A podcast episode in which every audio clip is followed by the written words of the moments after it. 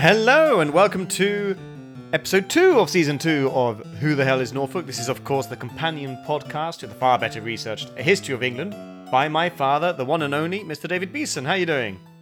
I'm fine, thanks. I'm glad to be here. Thank you. So, um, in this episode, we'll be covering actually the next couple of episodes, I think, uh, of your podcast, which uh, go further on with uh, James the First and Sixth of Scotland uh, reign. Uh, it deals particularly with his marriage and his children and possibly other aspects of his uh, personal life. So my quick summary will be he marries Anne of Denmark. Correct. Who is, uh, through whom he has that connection to the guy we talked about last episode who was uh, a prince of some Germanic place. What have you forgotten everything? Frederick. Yes, Frederick. Frederick the Fifth of the, uh, of the Palatinate. Right, of the Palatinate, that was the name. Yes, okay. Uh, that's Anne of Denmark, with whom uh, James has two, or three children, two sons, one daughter, right? That's correct. Uh, the elder son is called Henry. He would have been Henry the Ninth if he'd survived long enough to get on the throne. And then there's Ch- Charles, who will become Charles the First. Yes, that's correct. Yeah, and his daughter is named Elizabeth, and it is an example of brown-nosing to yeah. the previous. And she Elizabeth. came in between the two of them, yeah? Right. She was older than Charles, younger than Henry. Henry. Uh, and she, as you say, she married, uh, well, James married her to uh, Frederick the Fifth of the Palatinate, and he actually became King of Bohemia, but was uh, quickly deposed. Uh, so she became known as the Winter Queen, because she was Queen of Bohemia for just a oh. winter.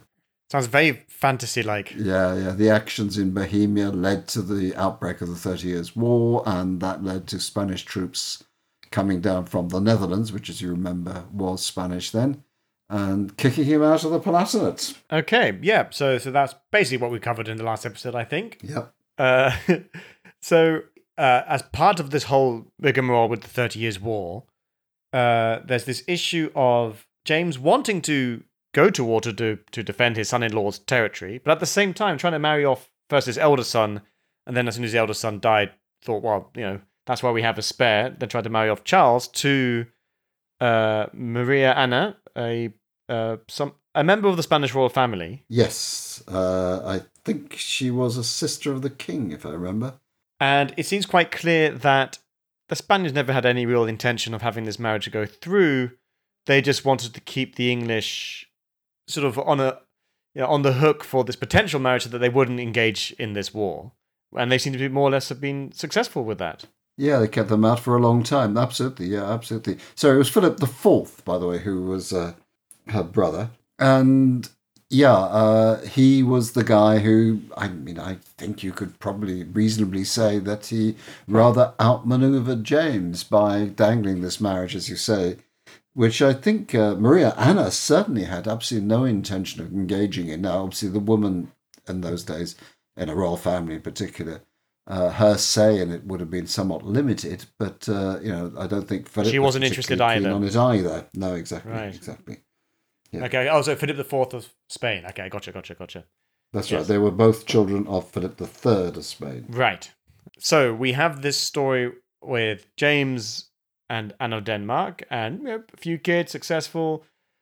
At first they seem to get on, but by the end they're living separately and holding separate courts. Yeah. And then we have Charles, who for some reason gets it in his head that this is a romantic story, even though he's never actually met uh, Maria Anna. Quite. And goes on this ridiculous adventure to, I don't know, uh, woo her in Madrid. Uh, and it all seems very silly. Uh, I mean, it's a crazy thing. In fact, they called it the Voyage of the Knights Adventurers, uh, which was, you know, a way of sort of making it sound a little grander than it really was. But it was a crazy notion. Uh, you know, you don't, uh, when you are, uh, I think uh, George Villiers, who later became Duke of Buckingham, was Lord High Admiral or something, a very senior position in the British government. And of course, uh, Charles was the heir to the throne. And you know, disappearing abroad without any official notification that you're going to do this, without any kind of proper... I mean, they had people with them, of course. They didn't go on their own. Mm. Uh, but, you know, they weren't properly guarded or anything like that. They were traveling incognito. They they were very original thinkers with a great deal of imagination. So they called themselves John and Thomas Smith. Uh, oh, and very, frankly, very convincing. Yeah, the disguise didn't really work even in England. They were uh, recognised in England. I mean, apart from anything else, they had you know, very high denomination coins in their pockets. You know, an ordinary traveller yeah, yeah. probably wouldn't have that kind of wealth, and people started suspecting that they were up to no good. They were denounced. Uh, you know, eventually, uh, Villiers had to uh, reveal his identity. Take off. I don't know if he was wearing a mask, but anyway, he had to reveal who he was to get past people who were trying to hold him up. And then they travelled across to the continent, uh, getting very seasick on the way. And um, travelled down to Paris first of all. Right, and and you, you mentioned you mentioned in your episode that they immediately see through him. Like, uh, yeah, what, what happened in Paris? Well, what happened in Paris is that uh, just outside Paris, apparently a bunch of German tourists recognised them, or thought they recognised them, and uh, uh, a member of the group said, "No, no, no, it's not them. Don't, no, no, no, don't be silly. Of course, it's not them." And they they felt that yeah, they'd reasonably successfully talked their way out of uh, out of difficulty, but then they uh, uh, went on to uh, Paris, and, and what they did in response to having been spotted that time is that they uh, they got themselves some wigs, some better wigs, uh, so that they yes, quite. I mean, it makes you think that maybe Charles was like as entitled as his father, just as his father thought he was, you know, appointed by God and more intellectual and superior to everybody in England. Maybe Charles thought he, he felt the same about the, the world. He thought he could get away with this and nobody would notice. Like he, he underestimated everybody so much. Yeah, he thought a couple of wigs would do the trick. Well, absolutely. Yes, I think that's right. I think uh, uh, uh, he, he he did think that kind of thing. Uh, uh, you know, yes, uh, he was like a teenager today or young you know adult. Uh, with too much money in his pocket from his dad, yeah, and you know, a, yeah, yeah. a powerful car, and uh, thoroughly entitled, or thinking himself thoroughly entitled to whatever he wanted, whenever he wanted it, and and mm. that's what she did. She, you know, that's what they did, and he in particular did. Uh, they cleared off and just thought that all doors would open to them, and whatever they wanted to do, they would get away with. Uh, and for instance, you know, that they could visit the court of France. Was that's what they did? I mean, they while they were in Paris, they stayed a few days. And while they were there, they actually went to court uh, you know, in disguise. You know, presented themselves go... still as Smith. Yeah, yeah, yeah, absolutely. yeah, yeah. Uh, and indeed, um, people uh, did begin to suspect them. Um, while they were there, by the way, I mean, it's all sort of uh, just you know, nice little more details of the background to all this. Uh, the King of France at the time, who was, I believe, Louis the Thirteenth, so the son of the great Henry the Fourth, yeah, uh, had married uh, the uh, sister of the very woman that uh, Charles was planning on going off and marrying, this, uh, yeah. Maria Anna, yeah. Uh, so he saw her elder sister and um, thought, oh, wow, she's pretty. I bet you the sister's even better even, than I yeah. thought she was. So he was uh, very impressed by her. But funnily enough, he almost certainly also saw there uh, the daughter of uh, of Henry the Fourth, uh, Henrietta Maria, who I think at that time was quite young. I, I think she was only thirteen or something. But she would be his future wife, as it happens. And there is absolutely no record of his being impressed by her at all. So uh, oh, possibly, he saw the sister of the woman he wanted to marry wanted and to thought, get, wow. Yeah. Uh, but he also saw the woman, or the, at that time, girl, that he would it later would marry become, and yeah. was unimpressed.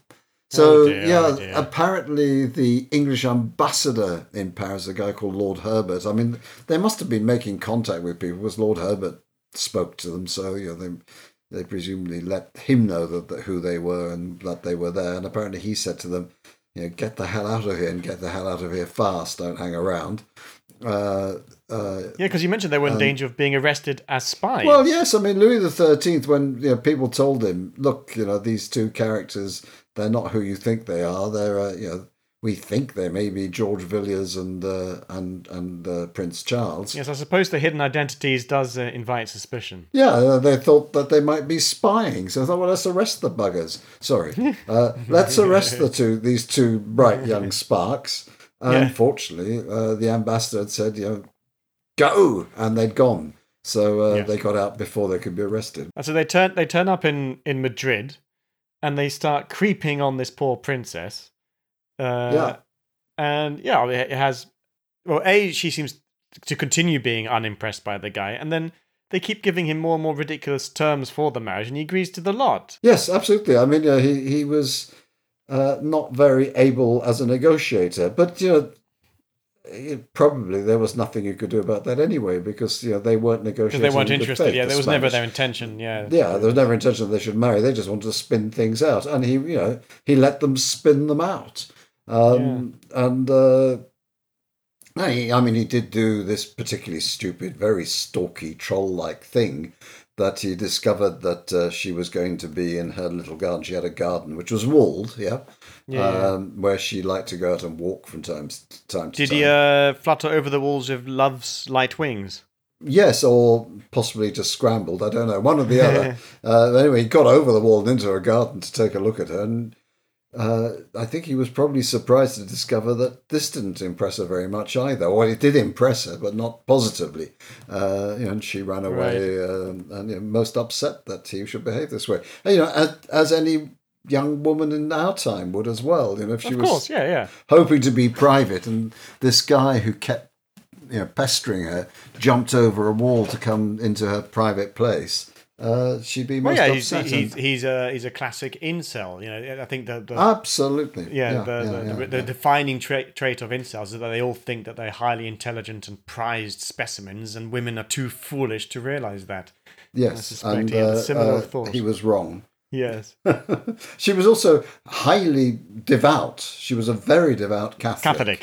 Yeah, uh, and problematic was, when, yeah, when, James, when when Charles's father wants to go into war to defend a Protestant king against these Catholics. It, yeah, the whole thing strikes me as ridiculous. Yeah, well, I, I think James's thinking was that if his son married the sister of the King of Spain, uh, he might be able to persuade the King of Spain to yeah, pull to back the territories. out yeah, of, yeah, the, yeah, um, of the Palatinate and give it back. That was the idea, without going to war, because he wasn't getting any money to go to war anyway. So uh, yeah, yeah, because because as we talked about in the previous episode, he was so useless at dealing with Parliament.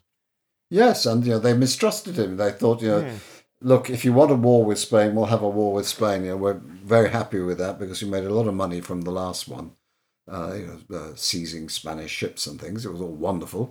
Uh, so we'll happily do that. But if you're going to, you know, be pursuing a, a, a Spanish match at the same time, we don't really believe you. So no, we're not yeah. financing it. And then when Charles realised that this was never going to happen, he go he went back to England, and the people seemed to love him for it.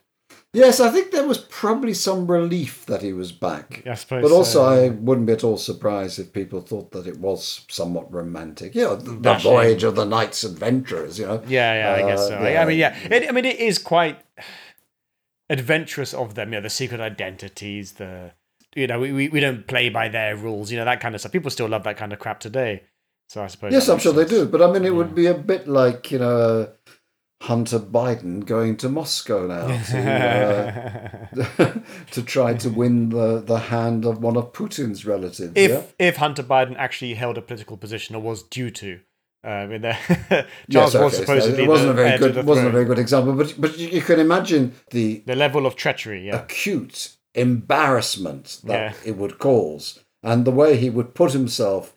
In, I mean, perhaps Putin's not such way. a good example because there's actually a war ra- raging, which, uh, you know, Spain... Well, no, of course, Spain was at war. yes, yeah, sorry. yeah, so, you know, it's a bit like that. It really is a bit like that, you know. The, the idea that you put yourself in the power of a foreign and possibly hostile state uh, in time of war, you know, yes, it may be romantic and exciting and... Uh, the kind of thing we all love in films, uh, but it's not smart diplomacy or yeah. smart politics. All this happened, this happened after the Gunpowder Plot, right?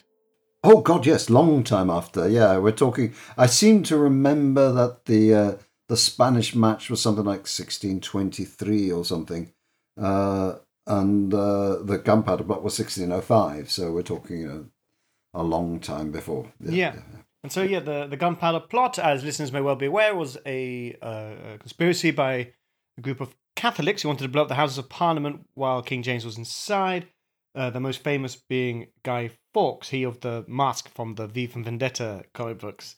And yes, yes. I suppose it's, we're not to be surprised that there's all kinds of conspiracy theories around it, that potentially... Well, it was a conspiracy. You, you, you, yeah, well, you... Yeah, well, it, no, but I mean, beyond that, the idea you were suggesting in your episode that the government knew full well what was about to happen and maybe even egged them on a bit because they wanted to justify anti-Catholic actions. It was not entirely proven that that was the case. I well, think... no, you, you suggest this, it, it strikes you as giving them too much, uh, more confidence than they, uh, sorry, competence than they're due. Yes, I agree. Uh, uh, I think that's right. I mean, that's my view. Uh, but I think they knew about it beforehand. I think they sure. they had broken the, the ring. Yeah, before like, there was a there was a period between them knowing about it and, and actually arresting everybody. Yes, but I mean, like, were people? How long before people started consp- thinking that the government had maybe even orchestrated the thing? Is is this a modern theory, or were the people at the time wondering that? Uh, I yes, I don't know when it started, when that that, that idea started. But you know, you can imagine. I mean, there's nothing new about conspiracy theories. Yeah, absolutely. Uh, I mean, like, this is what's funny about the, that that suggestion is this is Alex Jones level stuff. This is, you know, the claim of the Gunpowder Plot was a false flag operation by the government to justify their political needs. It's like, yeah, the, the these ideas are none of these ideas are new.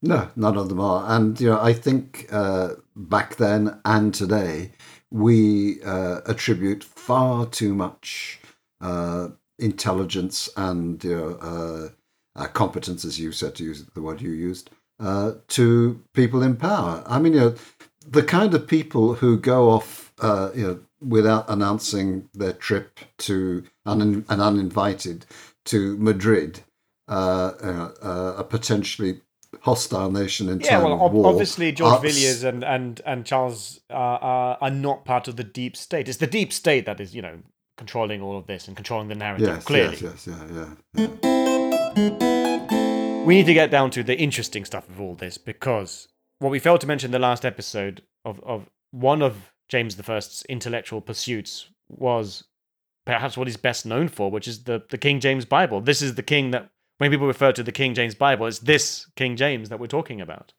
It is this King James, yeah, yeah, yeah. Uh, I mean, they call it often the authorized version because he authorized a translation of the Bible. Yeah, that's yeah, yeah, quite so interesting because it, there hadn't been that many translations. You remember that it in, was a Protestant well, thing. For a while, I mean, uh, uh, in Henry the Eighth's time, it would have been a hanging offense to translate yeah, the Bible. Yeah, well, burning suppose, offense, so. even, yes. Burning, yeah, yes. Yeah. I mean, uh, he actually organized the... Uh, the assassination in the Low Countries of uh, uh, was it Tyndale, wasn't it? It was William Tyndale, wasn't it? Who who who'd done a translation? Yes. Yeah, yeah. I remember that from Wolf Hall. Yep. But by the time James came, I mean, uh, there were probably I don't know off, off the top of my head, but I'm pretty certain there must have been translations. There probably been translations yes. before, but he this is the one that he himself said, okay, this is the official version of the Bible, at least in yes. English. And uh, uh, you know, he had some excellent scholars working on it, and as a scholar himself, uh, I'm sure you know he was involved in the project. Yeah, uh, so yes, in many ways, it's it, it's his monument. Yeah, but uh, talking about burning offences under Henry the Eighth, yeah, in fifteen thirty-three, he and Thomas Cromwell pushed through the Buggery Act, yeah, which uh, punishes the detestable and abominable vice of buggery committed with mankind or beast. So at least you know they take animal welfare yeah. equally seriously. Uh, and you make the claim in your episode uh, that James the First was almost certainly gay, or at least had several homosexual relationships, in particular with George Villiers, the Duke of Buckingham. What, uh, what was his title? Oh, uh, uh, I, I think he, he he he made him various things of Buckingham. I think he might have been Marquis or whatever, and right, then eventually right. Duke. Right. And this was unusual because most dukes were... Uh, members of the royal family. In fact, I think actually he was probably the only duke who was not a member of the royal family. Oh gosh, family. yeah. So they're clear favoritism. Oh, absolutely. Yeah. Some, some. Yeah. My question is, is how? What, what is the consensus on James's homosexuality? Well, I think it, yeah, most people agree that he uh, undoubtedly was gay. Um, By the way, it was buggery that was illegal, but not homosexuality itself. Mm-hmm, mm-hmm. Uh, so that act. only became illegal in the nineteenth century. This is yeah. that classic. This is that classic thing of uh, hate the sin, love the sinner. So yeah, you can be gay all you yeah, want, that, but don't act on it, or we will destroy you. Yeah, yeah. Or at least, well, don't don't go that far. I yes. think there's other things you can do, but not oh, that. Okay. um, but I mean, yeah, it's not as though Villiers was his first. Um, mm-hmm. And in fact, not the first. He made a duke. Uh, oh, God. He undoubtedly had an affair, or sorry, it seems to me undoubted that he had an affair with a guy called Esmé Stewart mm-hmm. up in Scotland, and he made him Duke of Lennox, which right. was not only the only duke not in the royal family, he was actually the only duke in Scotland. In Scotland. yeah, yeah. Gosh. Uh, and people got so fed up with this. I mean, I think uh, there was no doubt in their minds what he was up to, uh, that they actually abducted James. I mean, not not uh, Esme. Uh, I think Esme probably did have a sticky, came to a sticky end as well. I can't remember. But they actually abducted James and locked him up for a year and eight months. Oh, wow. To separate them, yeah. And then when he came to England, uh, before Villiers, there was another favourite. You can hear the quotes yeah, yeah, yeah, around yeah. the word favourite there, can't you? A guy called Robert Carr. Uh-huh. And again, he promoted him to all sorts of senior positions, and he made him not a duke this time, but an earl, Earl of Somerset. Uh, he was pretty bloody hopeless uh, in these senior positions. I mean, at least Villiers, you can question a lot of his judgments, but you know, at least he knew you know, how to be a ruler, yeah? Right. Uh, but Carr apparently was pretty, pretty hopeless. Um, yeah, this is like the worst kind of nepotism. It really is sleeping your way to yeah, the top. Yeah, absolutely, and, yeah, absolutely. Well, the really funny thing is that Carr had a lover himself, oh, dear. a guy called Thomas Overbury, uh, who he appointed as his assistant. Oh. Now, Overbury was actually not that incompetent, yeah? Uh, so he was basically running things while... Uh, well, Carr you know, uh, got to run around. Carr had the... Yeah. You know, Uh, and had all the honour and so forth, yeah? Mm. But James got really jealous about this and had Overbury thrown into the tower oh, uh, where he died. And later people discovered that what he died of was poison. Oh, gosh. Uh, the hell hath no fury. Absolutely. And then, well, what they then did is that they They decided to. They, they actually convicted Carr, yeah. Oh, so God. Overbury's lover. They they they, they uh, convicted him and his wife. Um, oh, poor woman. So you know, Carr had a wife. I mean, yeah, well, yeah, James yeah. had. Well, a they wife, all, yeah, course, yeah. So, you know, they all had wives, yeah. Um, so they convicted Carr and his wife, who you'll be interested to know was another Howard. Oh gosh! So we're back to the no escaping who the hell is Norfolk? Yeah, yeah, yeah. yeah. Just like the Duke of Norfolk, she was a member of the Howard family, Frances Howard, uh-huh. and so they convicted those two and four other people of the murder of Overbury. Oh my God! Uh, it's so convoluted.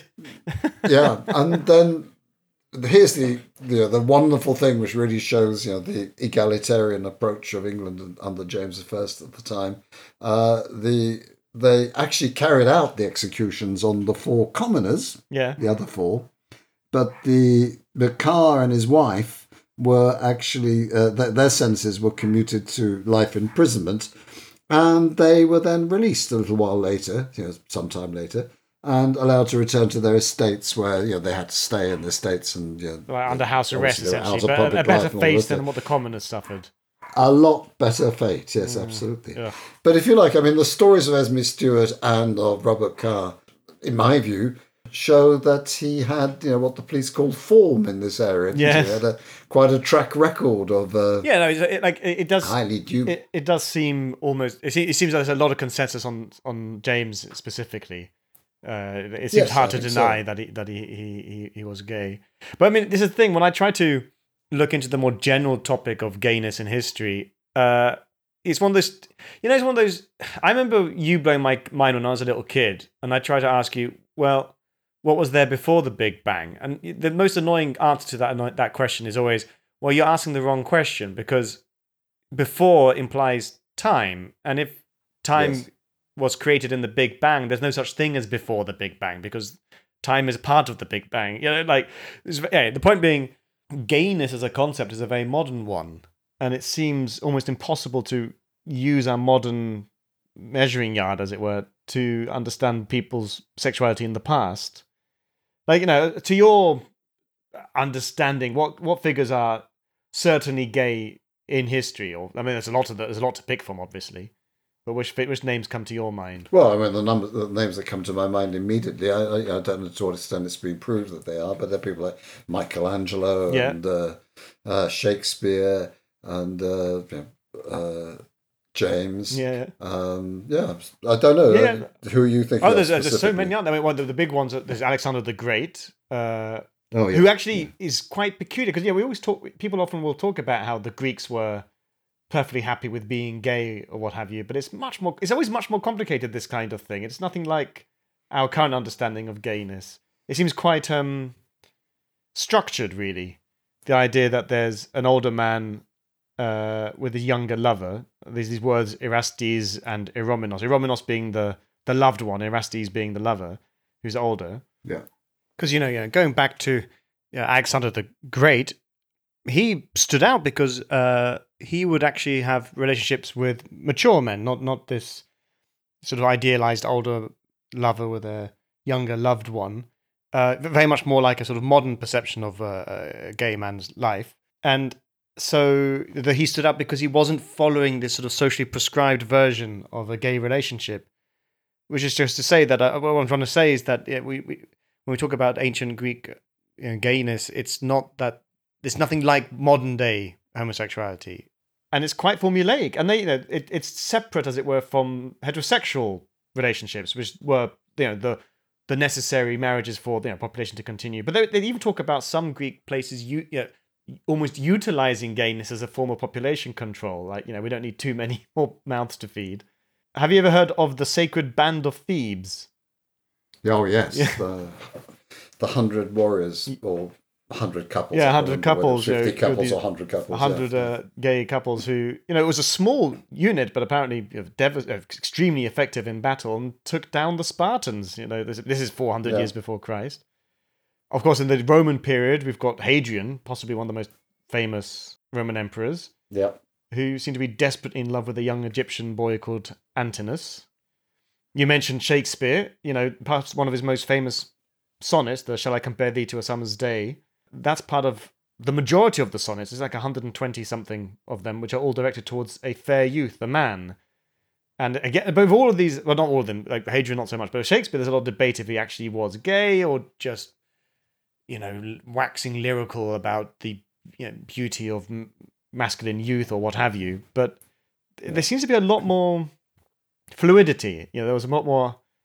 Like, you know, we talk about, you talk about uh, Michelangelo or Caravaggio is another ex- good example, but they also had female lovers. You know, when I remember reading Ron Cherno's uh, biography of Hamilton, Alexander Hamilton, this is the biography that inspired Lin-Manuel Miranda to write the musical. He, he yeah. himself speculates whether maybe Hamilton had been lovers with uh, John Lawrence. But again, it's about these very flowery letters where he writes to this man and it says, you know, I, I hope that through, you know, through my acts I can prove to you how much I love you, which to our ears sounds like a declaration of love, but you know, they have these people saying that actually no, that's just how men wrote to each other back then. Yeah, I mean that we just can't tell, can we? Uh, uh, yeah. Uh, yeah. Until you know, maybe some evidence will appear, but obviously, if, I I assume that if there were a gay relationship between some of those guys who wrote to each other in those terms, Uh, they would have hidden their tracks very carefully because you know, even before uh, in England the La Bouchère Amendment made all homosexuality illegal, uh, even before it was always looked down on and you know, uh, not something that you were proud of, not something that you admitted to. You know, it was happening all the time in the public schools, of course. Oh yeah, no, I mean this is the funny thing. It's obviously been throughout history, and really what we're discussing is more societies or cultures' reaction to homosexuality, yes, as opposed yeah. to uh, individual. Uh, I mean, like I, I could argue. Well, one thing I can sense looking back in history is that uh, maybe our current perception is perhaps a little bit too rigid. Uh, I mean, we do have we do talk about there being a gradation and people you know, being on a range, a sexuality range and stuff. But still, there is a general sense of you know, especially with men, if you act, if you commit a, a homosexual act, you're almost certainly gay. Whereas back yeah. in the day, I mean, you look at talking about I was talking about the Romans earlier. It seemed to be like completely fine. You could have, well, again, it was funny. It's fine so long as you're the top, so long as you're the active one. Uh, what was considered shameful was to be the passive, the receiver, the the the, the, the yeah. feminine. It just goes to show, yes. in the end, it's not. It's it's, it's yeah, even homophobia can't really hold a candle to just good old classic misogyny. Yes, yes. No, I, I mean, I I think the Greeks, at least, I don't know if it's true of the Romans as well, regarded that uh, love of a, another man, a man's love for another man, as being the noble form of love. Mm-hmm. Uh, but yeah, there would then be love with a woman, uh, uh, if only to to procreate, uh, maintain the yes, absolutely to maintain the species, and yeah, there would be love there. I mean, not you know, it, it wasn't uh, it wasn't uh, uh, yeah, uh, an insincere thing. There, it wasn't emotion free. On the contrary, of course not. Yeah, uh, yeah. You know, there, there could be genuine love there, and of course uh, they also had uh, what they called hetairas. Um, they, you know, these were in effect prostitutes, but they were also probably the most learned of women. Uh, you know, it wasn't appropriate for a woman. Yeah, they're, they're also to be company, society. Not just. Uh, yes, absolutely, yeah, yeah. And, and I think women, the kind of women who were supposed to become wives and mothers of families, uh, didn't get anything like that. Or, or, on the whole, I'm sure there were exceptions, but mm. on the whole, did not get a very high level of education. But I think some of the uh, women uh, courtesans, let's call them that, I think that's probably a, a better description of them, they were educated, or they educated themselves. Uh, so, you know, yeah, if you wanted a conversation, you were probably better off with one of them. Right, yeah. Uh, but, I mean, I imagine, you know, the thing that you really wanted was, you know, the sixteen-year-old pretty boy. Although, you know, to be frank, uh, I suspect, again, if you wanted a... intelligent conversation, you probably get more out of a thirty-year-old hetaira than yes, from a sixteen-year-old yeah. boy. Yeah, yeah, yeah. So the the clear, the clear thing, though, is that certainly the this ambiguity or this uh, flexibility with regards to sexuality certainly died a death under the Abrahamic faiths. You know, it seems that even under the Roman Empire, as soon as they went Christian, they got a lot more serious about it. And, you know, even going back to James, what the, he was extremely strict about it. Uh, yeah, I found a quote where he was saying that sodomy is among those horrible crimes which you are bound in conscience never to forgive. Yes. Uh, and just, yeah, so he's, he's part of a long, long line of deeply homophobic gay men in power. Yes. Which we still see today, you know, especially in the more evangelical parts of the United States. Yes. Um, and did you see this quote by Jeremy Bentham about James's sexuality? No, no. What did he say? Uh, Jeremy Bentham, who's writing a couple of centuries later, he says, James the First, if he be the author of that first article of the works which bear his name, and which indeed were owned by him, reckons this practice among the few offences which no sovereign ever ought to pardon. Yeah, so he's talking about homosexuality, well, sodomy specifically. Yeah. But later he goes on, this must seem rather extraordinary to those who have a notion that a pardon in this case is what he himself, had he been a subject, might have stood in need of. Yes. Basically just calling him out as being a hypocrite. Bentham was a, a smart cookie. Yes. So, we have James, obviously entitled, fancied himself an intellectual, a bit useless politically, uh, something of a hypocrite when it comes to his personal life. And he dies... I was going to say sixteen twenty-five. I think it was sixteen twenty-five, but I'll just check. Hang on. Um, yeah, yeah, yeah, let's have a quick check. Yes, he died in, yeah, sixteen twenty-five, yes. I'm very impressed. So this means that in the next episode, we'll have to move on to the subject of Charles, Charles's reign. Uh, Who wasn't you... a subject. That's a good point. Uh, can you give us a sneak preview? Was he a, was he an excellent monarch? Uh, yes. Um, I I mean, you know, I, I have to confess to a certain bias here. I, I regard him as, you know, one of the worst. Yeah. Well, that's something to look forward to then. So, excellent. Uh, on that note, I'll say to our listeners, please, by all means, uh, send us uh, a message to who the hell is Norfolk at gmail dot com. Uh, we'd love to get any questions, suggestions, or what have you. And I'll say, until then, uh, see you all next time. Goodbye. Thank you for listening.